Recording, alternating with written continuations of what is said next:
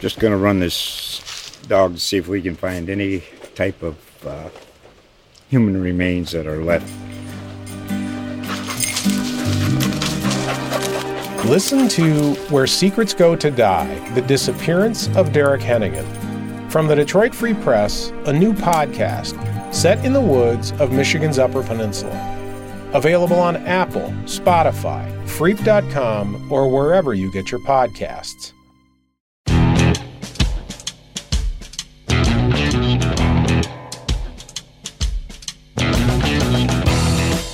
Hello and welcome to the Forward Press Podcast presented by GolfWeek.com. I'm your host, David Dusek, and this week my guest is Steve DeMeglio. Steve is a senior writer with GolfWeek, GolfWeek.com, as well as USA Today Sports. And in the podcast you're about to hear, we talk about Brooks Koepka, who has been described as the apex predator of the PGA Tour. He obviously came back to win Sunday with a 65 to win the Waste Management Phoenix Open we talk about what it means for Brooks Koepka to win, what his relationship is right now with his former swing coach, Claude Harmon. We also get deep into the woods on Jordan Spieth, who looked fantastic and really had social media lighting up over the weekend with his return to good play. Steve and I briefly discuss Xander Schauffele, and then we go into quite a bit of detail about Dustin Johnson, who won once again in the Middle East, and how he's basically put a chokehold on the world number one ranking. There is no one dissuading getting that guy out of the number one spot anytime soon. And then Steve gives us a quick little preview. He is in Pebble Beach, California, where this week the AT&T Pebble Beach Pro Am is going to be taking place. There are not going to be, unfortunately, celebrities. No Bill Murray this year. No Don Cheadle. No Huey Lewis.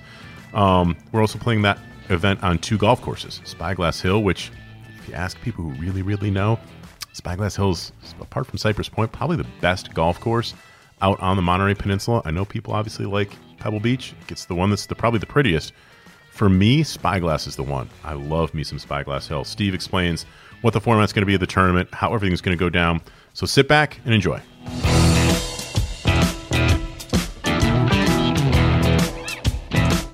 The Counter, an NFL podcast from USA Today Sports featuring For the Wins Steven Ruiz and Chris Corman. I know people are like just assuming that this is an upgrade at the quarterback position, but I don't think we could say that for a fact. I'd say it's it's a downgrade.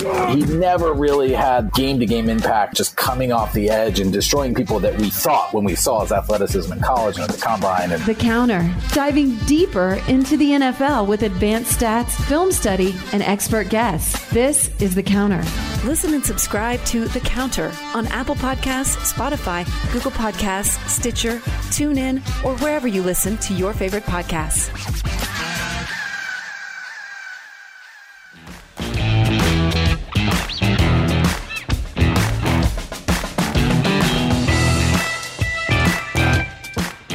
Okay, I'd like to welcome back Steve DeMeglio to the Forward Press Podcast. Steve, you are in one of my favorite places in the whole wide world, but in February, Pebble Beach, California, the Monterey Peninsula can be a particularly nasty place. What's uh what's the scene like right now out of Pebble?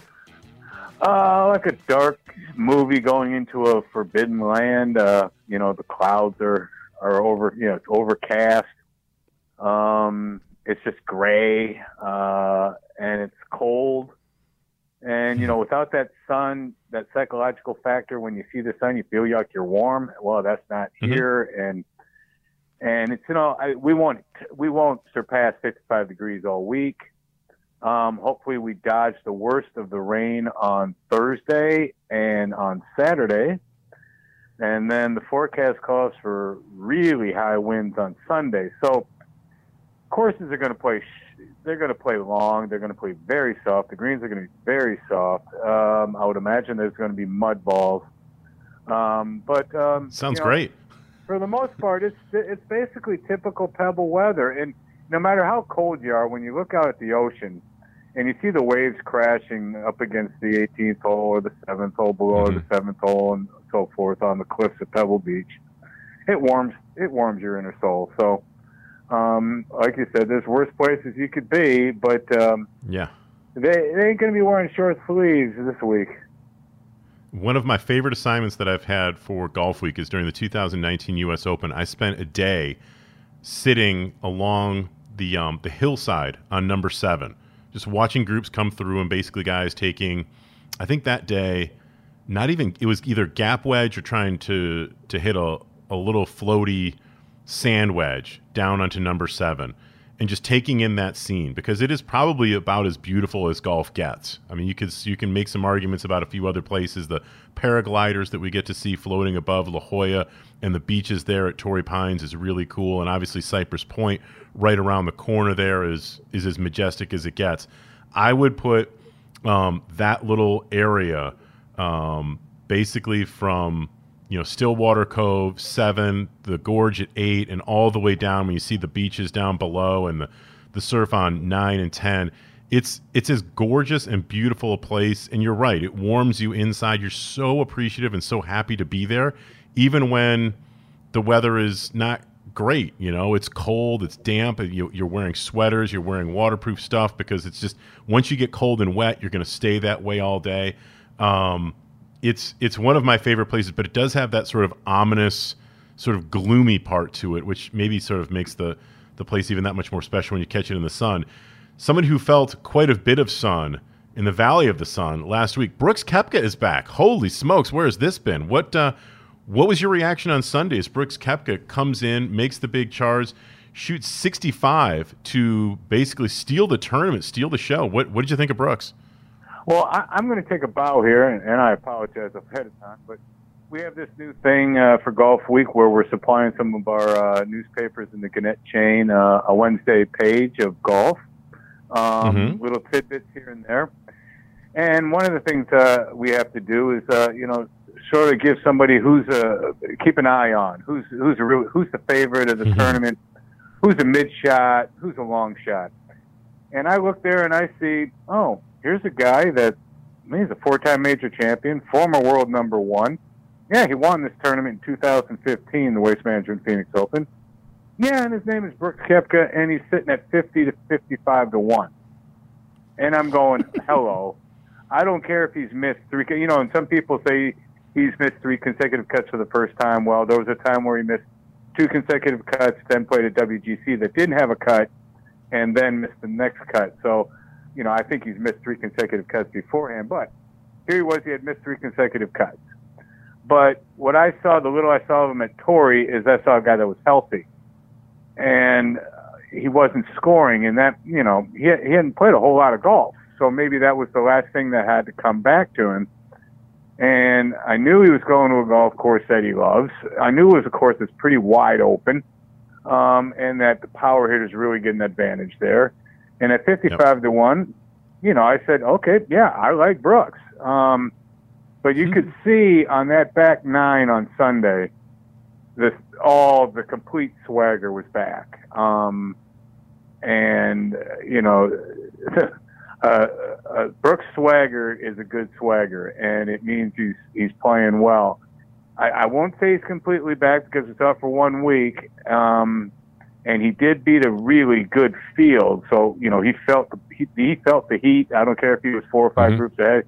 He felt the heat, and I would imagine he's going to play Riv, um, and um, and the WGC a concession. So we'll see what his next start is like. But golf is in a better place when Brooks Koepka is Brooks Koepka. So it was good he, to see. Um, he he was described by Paul Azinger during the Sunday broadcast as the alpha predator. You know, he's this is the Tyrannosaurus that's waiting to come out and and do a little bit of eating. And obviously, I think you touched upon the fact that he has not been healthy. You know, he has been working. It was a knee, and then it was a hip, nagging kind of stuff um, that just lingers. And he's such a powerful player, and we've seen this obviously. It's been something that's been recurring with Tiger before the back stuff goes in. There's so much pressure put on that front leg and the snapping of the knee and it's it's a lot of stress. It's a lot of strain. And Brooks is a big physical guy. He works out a lot with Joey D. He's a really real, you know, he's a Clydesdale. And when he gets, as you said, that swagger, and he can you can see it in his eyes, you can see it in the body language. Um, he struts around and he knows he's the best player out there. And you, as you said, it was a, it was a stacked field some some great players. We'll talk about some of those players. That golf course lends itself to somebody who's playing the power game, who's ultra confident, and when he's healthy, Brooks is capable of doing that. Um, how much should we read into, or what do we make out of the fact that he and his swing coach Claude Harmon have parted ways? Sounds like it's very amicable. Um, I don't know that you know he's going to plan on picking up or working with anybody in the relatively near future. He's he's going it by himself. How much do you read into the fact that he's able to win this without a swing coach? That sh- is that just a coincidence? Is that obviously the, all that groundwork has been laid? Um, what do you think about that? I, I I don't think much. You could you know think into it too much. Um, I mean, they're still tight. I mean, he's still in Brooks's inner circle, from what I've been told Yep. and from what I've heard, and from what Brooks has said. Um, I just think Brooks had to do it on his own. I think sometimes, and and Brooks talked about it afterwards, that there were some dark moments. There were some tears. There were some. He was wondering if he could ever be Brooks again, and that's what he went through. Um, and I think sometimes you just got to dig it out of the dirt yourself. You got to you got to work it out yourself. And um, maybe he thought he was hindering Claude, and that um, he there were moments when Brooks was doubting himself, and he said, "Okay, I don't want to have Claude ha- tag around, tag along, but I don't know." But um, I think Brooks just said, "Look, it, I got to do this on my own." Um, and he was very, from what I read on the transcript on Thursday or Friday when he was asked who you working with, no one. Are you going to do it alone? Mhm. Yeah, you know, he was straightforward as he always is, straight, you know, right jab to the face, and um, and I just, you know, knowing Brooks the little I do, and knowing him from what we've seen in his actions um, over the years, I, I think he takes great pride in being able to. Hey, there are just times that I got to do it my own, and I think he got to one of those times. And sometimes, you know, where they say you just need a different voice in your ear. Well, maybe you don't need a voice in your ear. Maybe, you know, he went the other way and said, no, I don't need a different set of eyes. I don't need a different voice to hear. I need silence. I need nothing. I need me. And I think he, uh, I think that that would be my take on it. So, um, who knows? They might reunite. He might go it alone for a long time. Um, Ricky knows his swing. Ricky Skye is cad. He knows his swing inside out. Um, I'm sure if he's got a lingering doubt, he can give a call to Claude, um, and Claude would definitely accept it. Um, I would imagine there's countless. there- There's a bunch of players on the range he could go to. I mean, there, there's a story that needs to be written. All the tips and all the advice that players give Yeah. to each other. You know, so um, I think this win did a world of good for him, and I think it erased any doubt he had. And he keeps telling us he's healthy. Now, again, he told us he was pretty much healthy, basically when he was on Yeah. the DL. So we'll take him at his word for this. And from what I've seen, again, when I saw him at Torrey and and saw on the TV this week at Phoenix, he's um, he does look healthy. So it looks like Brooks is, if he's not back, he's very, very, very, very close. So I started out in golf writing and golf journalism, writing instruction stories, and I was very fortunate to work with some of the very best folks that are out there. People who were PGA of America, Teachers of the Year, multi, you know, all, all kinds of folks. And um, one of the biggest compliments that a student, professional player or otherwise, can give to the coach is telling them that I don't need you right now. Because basically, what that's doing is saying that, like, I, I understand what we're talking about. I have to go out and execute it. I need to do it.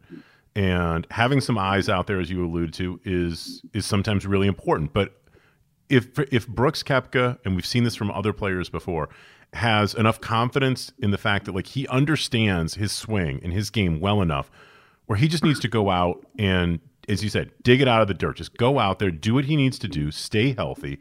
Then, in some ways, that's the ultimate compliment that he can give to Claude, because he and Claude Harmon have been able to work to the point where he understands what he has to do if he feels that there's corrections or tweaks or modifications, things like that that need to be he's comfortable enough to do it. And that he and Ricky can work through what they need to work through. And, and yeah, he's working with the net because it seems like, as you said, Claude Harmon is, is still very much a part of the inner circle. If there's a phone call or some video that needs to be exchanged or whatever, of course, yeah, he's going to take that. But I think in some ways it's the ultimate tip of the hat to Claude in a way, in that he feels confident enough to be a lone wolf because he understands, with Claude's help, what his swing and what his game is all about. And sometimes I think that concept gets a little bit lost. Um, speaking of lost and now found, Jordan Spieth. I, you know, we're supposed to stay impartial but you know, you you had mentioned that um, you know you you took a look at at uh, Brooks Koepka at fifty five to one. You and I have talked quite a bit over the last say two or three years about Jordan, and we were we were buying all the Jordan Spieth stock about a year ago that we could get our hands on. Now Jordan didn't win, um, and there's a big difference between playing some really good golf and and getting a, a nice finish, you know, out of a tournament. Um, but Jordan Spieth tying for fourth after shooting 67 67, and then I think critically a 61 on Saturday that was absolutely magic. The putts going in, good some good fortune here and there, but but he has been battling the one crap round thing for a while. Um, a 72, I'm sure for him was very disappointing on Sunday. Jordan Spieth being back to me is every bit as important for golf and potentially great for golf as seeing Brooks Koepka back. What what was your reaction? What was going through your head as you saw Jordan playing last weekend? Well, I said there's few things in golf better than watching Jordan doing Jordan things. You know, Jordan Spieth doing Jordan Spieth things. And I'm Mm-hmm. serious. I mean, it's like, okay, you put up what Tiger did the 2019 Masters. Um, if Phil goes nuts and, and starts going, you know, Phil style, um, there's just very few things where seriously, when you're watching the TV or you're watching it in person and you see this magic, you smile.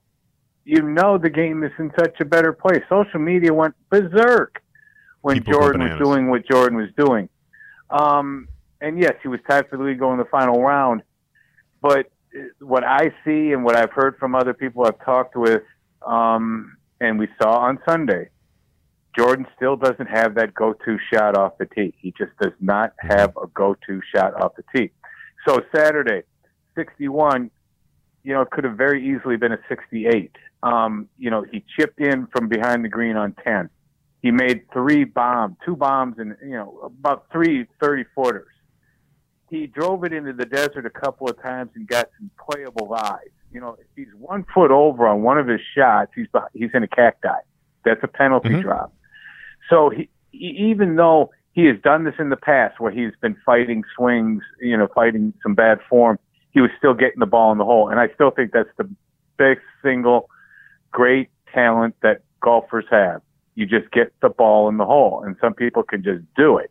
And Jordan is one of those. And and you know he's done it in the past, but you know when he doesn't have a go-to shot off the tee, when you know it's still in the back of his mind, man, where's this ball going? Is it going left? Is it going right? Um, you know, on Sunday, he drove it into the water on 15. He drove it in the water off of 17. I think he got unlucky on 17. My lord, he bounced that thing 30 yards to the right of the water, and it just kept rolling, rolling, rolling, wouldn't rolling, rolling, rolling, and it just dropped in. You know, dropped at the last minute. But is Jordan back? Oh no, no, no, no, no. And he even said so. He doesn't. No, no. This is just part of the process. He gained a lot of confidence though. But hey, the work has to continue, and it's going to go forward. Well, and now Let me interrupt you for a second because that ahead. was that was what I wanted to come in with is is that it's so easy to overreact and and these two instances where we're talking about Brooks Koepka being back and, and I think there's a huge difference and you're hitting on it between uh, we're talking about two guys who are both former world number ones, multiple major champions. Um, one is coming off of an injury that clearly sidelined him for, I'd say conservatively 12 months, but probably more like 18. I mean, it was a while that Brooks was just not right. Jordan hasn't won as you know since he won the British Open at Birkdale, and it's been now you know years, and they're they're trying to come back from two totally different places. I, I think the overreact is one of the things that we have to guard against. I don't know how much people are really overreacting, but but as you mentioned on social, you would have thought that Jordan Spieth was winning the U.S. Open again, and I'm like, hold on a second, this is as you're pointing out some very good breaks, some things that are not you know going to be repeated every round. He's not going to be making multiple 40 footers um, when he's in contention every Saturday. Um, but yeah, it's it's we, we got to guard against the react here on Jordan, don't we? Oh, I think so. A- absolutely. And Jordan's guarding against it. I mean, people should just read what he said after the words on, afterward on Sunday. You know, look at you look at 2018 Masters, the one that Patrick Reed won.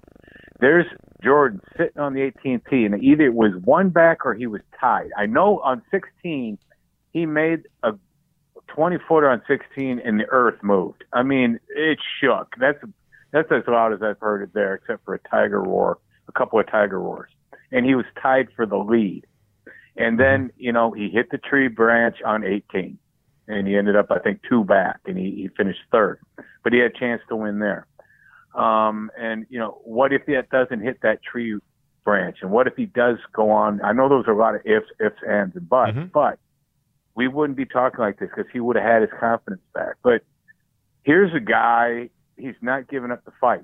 And, you know, I, I talked with his dad, um, who knows him as well as anybody outside of probably his wife, Annie. Um, and I, I talked to him at the Zozo at Sherwood, and he just said, there's too much talent there that he's, that he won't win again.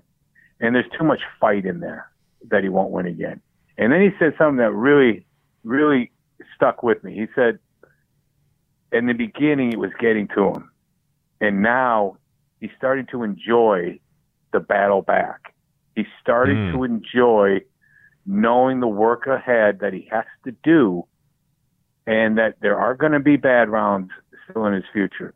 But he's enjoying the digging himself out of the hole. And if you've got all that, and we saw what he was doing, I mean, he crushed everybody at the 15 Masters. Um, and he was in total control of that Open Championship, uh, except for, you know, uh, he lost in a 13 and he lost it early in the fourth round. Um, but then he became Jordan again. Um, he's won other tournaments by eight. You know, Pebble here, he won by seven or eight shots one year, and he just totally dominated the field. He's done it before. I think he'll get back to doing it again. Now, will he win another three majors? I don't know. But I would not be surprised if he completes the Grand Slam before anybody else does. You know, Phil is one Mhm. short. Rory McIlroy's one short. Brooks is two short. DJ's two short. Who will be the next person, if there is a next person, to complete the Grand Slam? I don't know. I mean, I, I think Jordan uh, definitely could do it. So he's going to keep the fight. He does get discouraged, but it doesn't crush him. He wakes up the next morning saying, "Great, it's a new day. Got to do my work. Let's go." And so this week, I think it'd be a boatload of confidence for him going forward if he comes here and plays like he usually plays at AT&T Pebble Beach. I think in eight starts, he's got seven top 20s. I think like five top 10s. He's won here before. Um, and he loves this place. Uh, and so, you know, these aren't the greatest greens in the world. They're the toughest, trickiest greens sometimes to putt. And there's not a better putter on these type of greens than he is. So, um, if he can put two back to back good weeks, then, uh oh, there's another step in the right direction. But, you know, you don't want to be spraying it at Spyglass and you don't want to be spraying it in the wrong directions at Pebble, but, uh, he's in the right place to keep his Yeah. momentum going.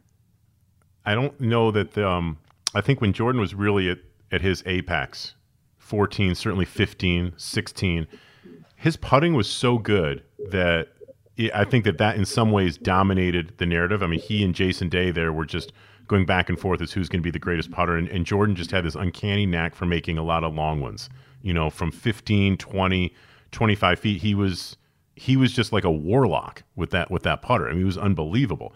And I remember talking to him um, at the Northern Trust. I think it was in 17. And he was that year, it might have been, six, excuse me, it was 16.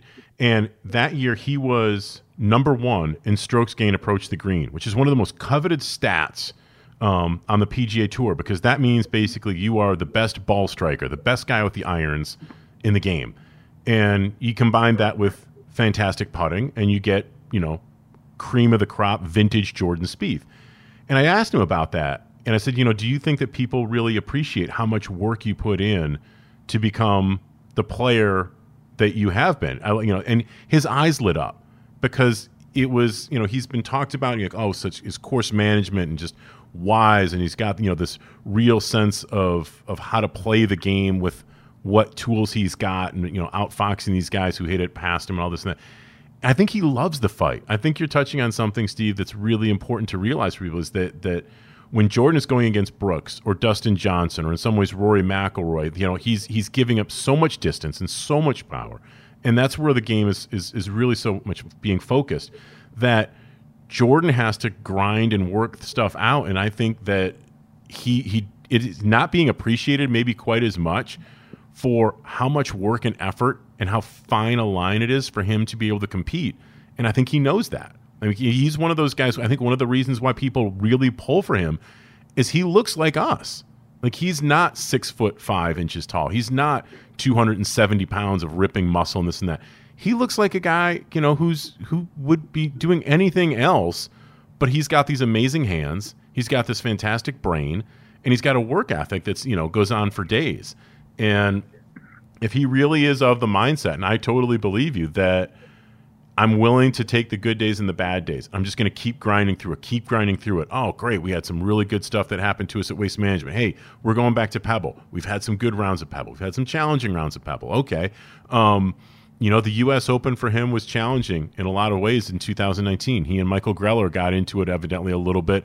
Um, I followed them you know for a couple rounds. It was it was testy at some points. And then they made up and then they were fine. And that's how relationships between players and caddies can be. But the work continued. And i i, I give all the credit in the world to the guys who are willing to grind and grind and grind and simply not give up. And i agree with you. There is too much talent. He's still so young. And there's so much success to draw upon when he's in these slumps. And if he can come back Brooks can come back, and you know, hopefully we get Tiger Woods to come back from his injuries um, and feel better. Then boy, golf is in a really, really kind of fun place as we get ready for the major championship season. You know, and and hopefully the world becomes a better place in 21. I want to ask let you a me, little bit real uh, quick let, about. Let me no. I'm sorry. me Yeah, go ahead. Real quick. Um, Yeah. I don't think a lot of people know this, and I we didn't know this for about six or seven months. I think the worst moment that was caught on TV during the 19, 2019 U.S. Open between Spieth and Greller was when Spieth drove it in the over the cliff on eight, and then he hit a perfect approach shot on eight into the green over the green, and he yells back, Mhm. "All right, there's Michael. You know, two perfect shots, and I'm over the green hitting four. And you know, it was biting remarks, and everybody picked up on it. Six months later, Greller said, "I didn't know. I I didn't hear a word. He didn't hear Hmm. any of it." Um, he says, "I didn't know about it until after the round, and then we never talked about it. But there were other Mhm. testy exchanges. But at that one, I just found it amazing. I mean, you got to remember, Michael Greller has the patience of Job, and he used to be a third grade teacher and a fourth grade teacher School teacher. and and so he, he's used to you know deflecting things and you know he was behind um as jordan was walking up the hill on eight at pebble and he insisted he didn't hear a word so i just thought that was just amazing little anecdote there but I'm, I'm glad you I'm glad you said that. I mean, I, I made a point of following them the following day after that exchange, and everything was fine. There didn't seem to be anything going on. Jordan was trying his ass off to, to, to get out in that tournament and to put some pressure on the leaders to catch up to Woodland, to, to catch up to where Brooks was was sort of making his moves and was certainly a part of all that they they fight together. They have, and I think this is something that you know we can have a whole podcast on the the relationship between players and caddies. Every one of them is unique. Every team works the way that they work. Phil and Bones worked the way they work. Stevie Williams and Tiger Woods had their own way of sort of doing some things. Every partnership is not only going to have its ups and downs, but their own way of handling stuff. And whatever Jordan and Michael have been through, I think just no, does nothing but probably solidify that. They will at some point, just like everybody else, potentially part ways. It happens. They're pros. They will go about doing whatever. I don't think it happens for a long time. I like them both. Um, I have no info, obviously, on that because I think everything is good. And yeah, it's it's just we just have to understand that within these tight teams that basically get created, a core group, they have their own way of handling stuff. It's fascinating if Michael didn't hear that because it was it was a deal to obviously everybody who picked up on it. There was all kinds of stuff as as you're reminding me, and uh, if it wasn't a deal to him, then it wasn't a deal. Like that that just isn't it. Hey, how much did Xander Schauffele lose this tournament in your minds more than Brooks winning it? Because Xander looked like the guy to beat. He was answering Spieth on Saturday, birdie for birdie. I going into Sunday was like Xander's Xander's the horse you got to get, um, and he didn't really come out of the gates too strong. I'm not. I, I'm not in a camp that uh, thinks right away did this guy lose it or did the other guy win it. Um, yes, there are cases that can be definitely can be made historically in any sport. That team definitely lost that game instead of that team winning the game. But a lot of people bring this up a lot, especially with Tony Finau, and now we have Xander. You know, Xander's leading the FedEx Cup and he hasn't won this year. He's leading the FedEx Cup standings because I think he has five top fives and seven starts. Um, Yep. um, and people are wondering, can he finish?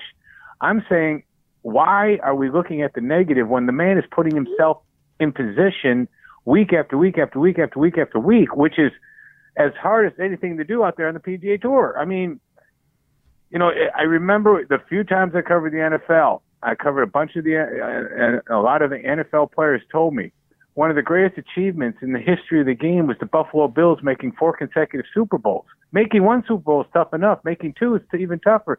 But four in a row. Yes, they lost all four, but still, one team made four consecutive Super Bowls. That's tough. Now we're looking at Xander. Now people are wondering, oh, he can't close. Um, and they're looking at Tony Finau. Oh, he can't close. I mean, whereas I'm looking at it, these guys keep putting themselves in position because they're one of the best players in the game. Both of them are, and it's going to happen. Um, right now, if I had to buy stock, who would win the next tournament between those two? I would take Xander, um, but just very slightly. Um, I don't think Xander has any problem with winning a tournament. He's won four before. I don't think Tony Finau, even though he's only won one and it was an opposite field event, you know, the guy's played in a President's Cup. He's played in a Ryder Cup. He's been in the final group at the Masters. Um, he's lost in a playoff. I mean, look at last year, uh, the Waste Management Phoenix Open. He played lights out, and so did Webb Simpson. And Webb just happened to beat him. I mean, so is is Tony Pro- Tony Finau uh, not a closer? Is I mean, is he in a bad place because he's not closing out? Is Xander in a bad place because he's not closing out? I look at it this way: Hey, I'd I'd be like I'd I'd I'd like to be either one of those guys, knowing that hey, my chances starting on Thursday are pretty darn good. I'm going to be in the heat of the battle on late Sunday. I'll take that. And you know, you hear it over and over again, and sometimes you a lot of players go deep with it. It's tough to win out here. I mean, 156 guys, one guy wins. 144, one guy wins. 132 guys start, one guy wins. Um, you lose far more often than you win. Um, so I, I have no worries about Xander Schauffele going forward, and I have no worries about Tony Finau going forward. Um, well, when you consider this, Steve, that that Xander Schauffele is right now ranked four in the world. So uh, Yeah, obviously, but- we don't need to worry a whole hell of a lot about a guy who's top five.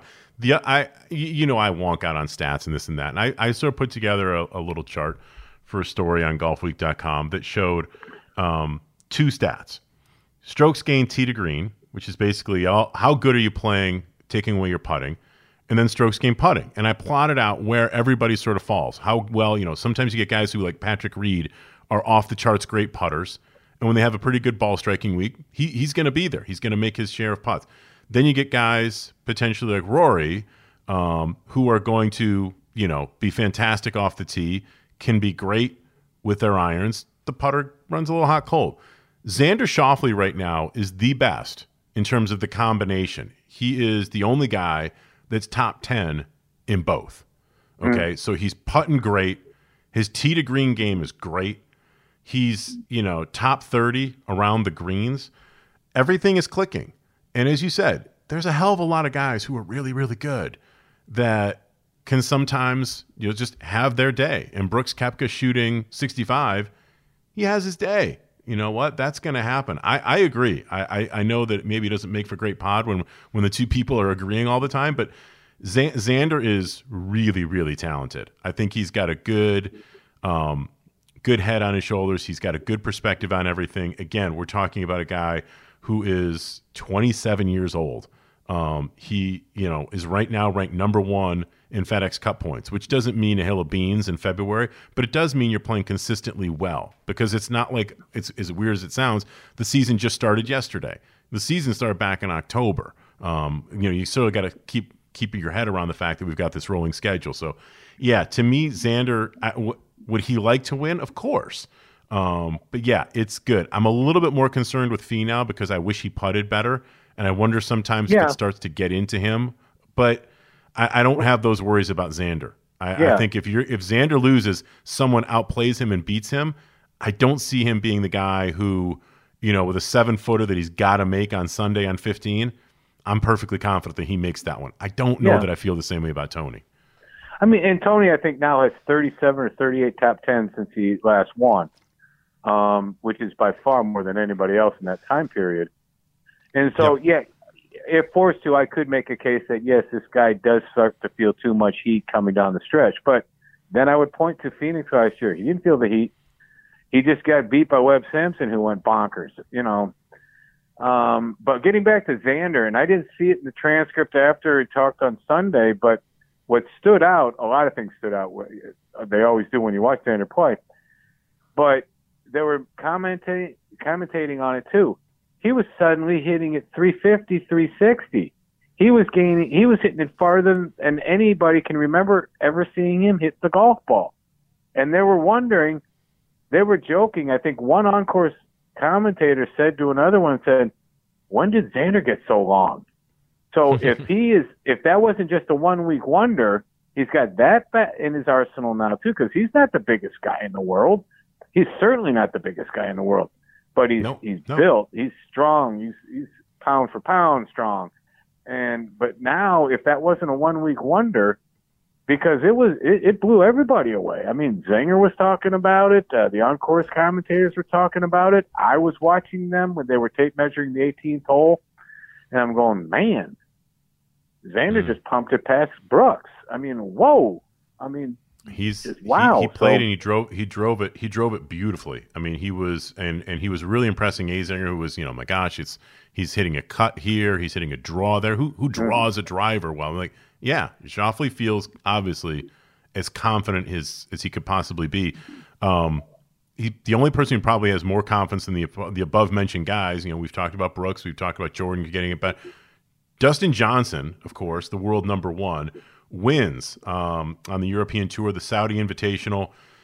Played in Saudi Arabia, he wins uh, that tournament by two strokes over the aforementioned Tony Finau and Justin Rose. Um, he didn't make a single putt. My gosh, this guy he he tried to give it away, but winning with your B game over a field that's that had some pretty good players in it. Tyrrell Hatton was there, Viktor Hovland was there. Um, you know, we mentioned obviously Finau and Rose, Sergio Garcia, who's been sneak kind of sort of sneaky playing well. Bryson was there. Um, the, how much of a chokehold do you sort of see right now? Uh, Dustin Johnson putting on world on the world number one ranking. It feels like he is just solidifying this thing Is like, okay, Brooks, okay, everybody else, like this is going to be mine in 21. well, he he's got a big advantage right now. He would basically have to fall off the charts, and somebody would still have to win a couple, two or three times to pass him. It's a big lead at, from one to two. Um, there, there's a big gap between he and Jon Rahm, who's still at number two. Um, and Dustin Johnson now is, I think, has gotten to a place where very few players have ever gotten. The guy could putt poorly and still win at Yeah. the highest level. I mean, I still remember it at Chambers Bay in 2015, how many putts he just grazed the hole. And then, of course, you know, he three putted from 12 feet when he, a two putt would have put him in the playoff, a one putt would have won in the U.S. Open, and he three putted and he lost by one. I remember that third round when the USGA lost control of Shinnecock Hills, didn't think there was going to be wind, even though they're on an island. Um, he hit so many putts that were stayed on the edge or just grazed a hole or horseshoed. And he shot 77 that Saturday after taking a four shot lead after 36 holes. And he shot 77. And he still finished the next day, finished two back of Brooks. But so here's a guy who can just get heartburn on every putt that doesn't go in because every putt he's hitting looks like it's going to go in, and he's still right there. Um, he's got all the firepower. Um, I'm working on. I'm talking to a lot of people that are in his inner circle and have seen him for a long time. Uh, as we lead into the, his master's defense, um, and you talk about a guy who doesn't get enough credit for his golf IQ. Number one, for the work he puts in on the range and in the gym. Number two, um, and the fact that yeah, everybody knows he can hit it a country mile. Well, the man's got a great set of hands. Um, he's a great chipper of the ball. He's really solid from 150 yards in, and that was his weakness about 5 Mhm. or six years ago before he stumbled into a TrackMan, and the TrackMan became his best buddy. Um, and all of a sudden, he became one of the best wedge players. So, um, it's going to take a lot for somebody to pass DJ this year. Um, I sort of cringed. I kept hearing it over and over again on the Thursday broadcast and on Golf Channel's intro shows and stuff that Xander Schauffele is the most consistent player in the world right now. And I'm saying, why did DJ John, did Dustin Johnson just leave Earth? I mean, he, Dustin Johnson's won five times since we came back from COVID. He lost in a play. You know, he lost, he's finished second runner-up twice too. I mean, what more do you? What kind of consistency do you want? Um, This is. I'll tell you what. One thing. One thing that I and I don't want to give away everything I'm going to be writing on Dustin Johnson, but Butch Harmon, who still works with with Dustin, but though Claude Harmon is uh, is uh, Dustin's guy out on the road, and but uh, Dustin still sends video to uh, Butch, and they still talk a lot. And Butch famously was with Tiger during Tiger Slam, when the greatest golf that's ever been played was Tiger. And Butch said, uh, Dustin Johnson right now is as close to what Tiger was during that time as anybody he has seen. The only thing is, is Tiger gave it 15 years of it. Dustin's given Yeah. us about a year and a half of it. But that this is as close as he's seen anybody come to what Tiger was doing during the Tiger Slam. Um, so that's that, that's pretty good golf, and and you know Dustin isn't sati- he is not satisfied. Um, I think the one thing he would like to do more than anything else on this earth is get into a boat with his two boys and go fishing. But he wants to also go to that range and work with his TrackMan, then go to that first tee and pummel people. So he hasn't lost his energy to win. He hasn't lost his dedication to work, um, his commitment needed. Um, and I say it's going to be really, really hard for somebody to pass him this year. Well, I think it's going to also be really, really hard for somebody to win the Masters other than Dustin Johnson, unless you know we, we keep him away from the stairs, keep keep keep him away from you know the injuries and stuff like that. Because I think it's a huge advantage for him to have won the Masters in November and to have six months later going back to Augusta National. This is a guy who's got a great track record there, even though obviously 2020 was the first time that he won. He's playing so well. Um, we're going to be heading, you know, through the West Coast swing. I want to ask you a little bit about some things that are going on right now, but everything is sort of lining up where DJ can just sort of keep the train rolling um, and head right back to Augusta National. And there is no reason to think that if his form is anywhere close to where it is right now, being the defending champion, that, that he retains the green jacket, that he's able to keep it because he's now proven he can win there. I think that he would, just as anybody would, would love to retain it, to to back up a major and to to double it up would be a great accomplishment. And I think he's got obviously every shot in the world to do it. He's not winning this week because he withdrew from Pebble. Do we do we know why he he withdrew at this point? Well, his agent, I got a hold of his agent this morning. Um, they put out a statement. He, he's a little tired. Um, and he just thought it best, it'd be best for him to, and it's part scheduling too. I mean, uh, and, uh, Well, who the hell schedules themselves to be in Saudi Arabia, then fly Well- literally halfway around the world and play a Pebble? Well, he was set to do it, but he thought a week rest. He'd rather be at home with the boys and with Paulina, um, and that he, he give himself some rest so he'd be at tip-top shape for Riv.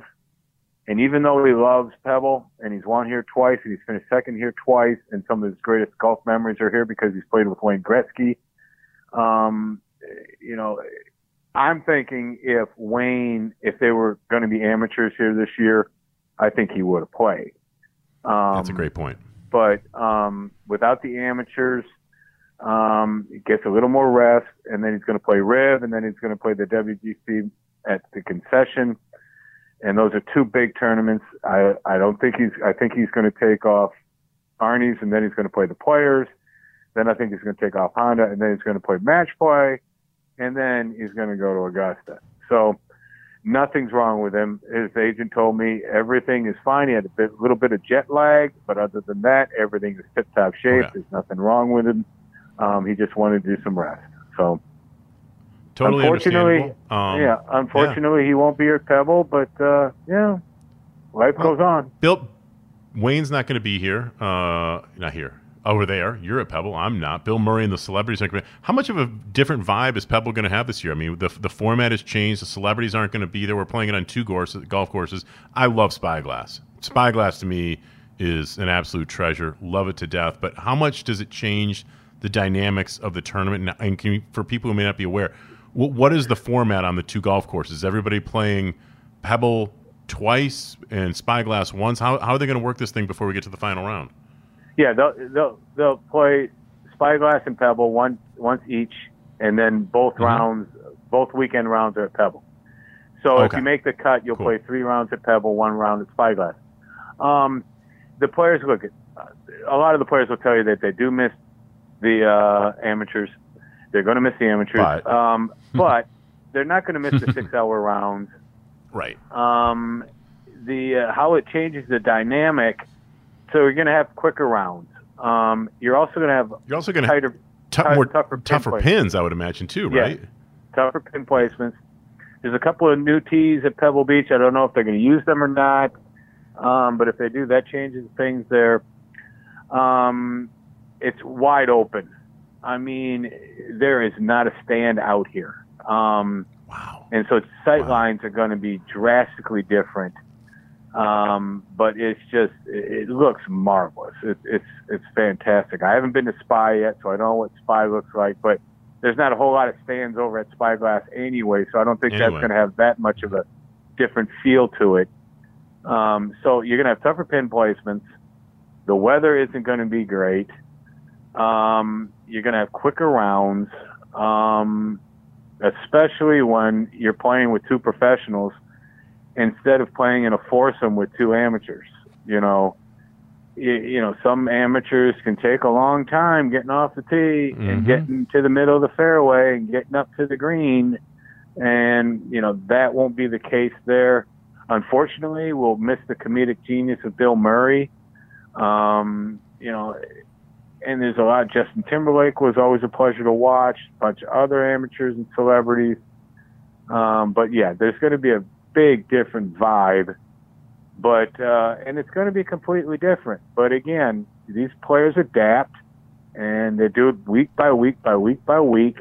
They certainly adapted to the COVID-19 safety measures quickly and safely, and they've done a great job with that. They're going to adapt everything here. So um, a lot of them are a little bummed out. The scores are going to, I have to believe the score is going to be lower um, because Monterey Peninsula Country Club isn't in the mix. Because the Monterey Peninsula par fives at Monterey Peninsula were, were just easy pickings. Um, so you don't have those easy birdies at the Monterey Peninsula that you knew were coming.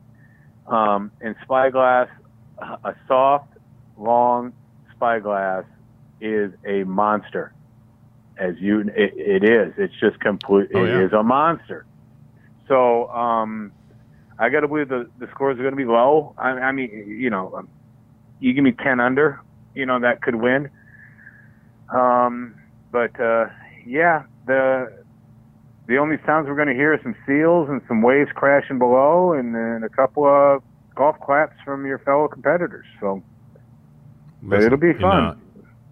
It's it's always fun. It's Pebble Beach. It's Spyglass Hill. Um, it's it's a great spot. If you ever have a chance to play it, folks, both of them are absolute gems. They're very different. Um, one of my favorite golf holes in the world out there. Uh, you know, a couple of them are, are, are right there on that peninsula. You gotta love seven at Pebble. You gotta love um, you know, four five. That little swing through Spyglass Hill is just adorable. It's it's Uh-huh. great. I, I love it. Um, and even the the the holes that are up through the forest are really Oh, really yeah. good. It's a very different vibe, but it's it's so good. Um, listen, Steve, stay warm out there. Enjoy maybe a little red wine. Uh, It sounds like the fire pit is not going to be happening because the uh, the weather may not be conducive. But Enjoy Pebble Beach, and uh, we'll bring you back to the Forward Press real soon. Thanks a lot, pal. You betcha. Thanks, big man.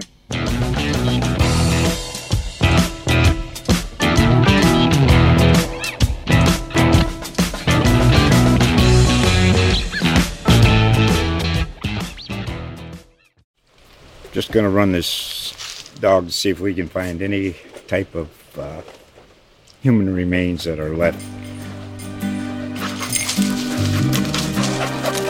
Listen to Where Secrets Go to Die The Disappearance of Derek Hennigan.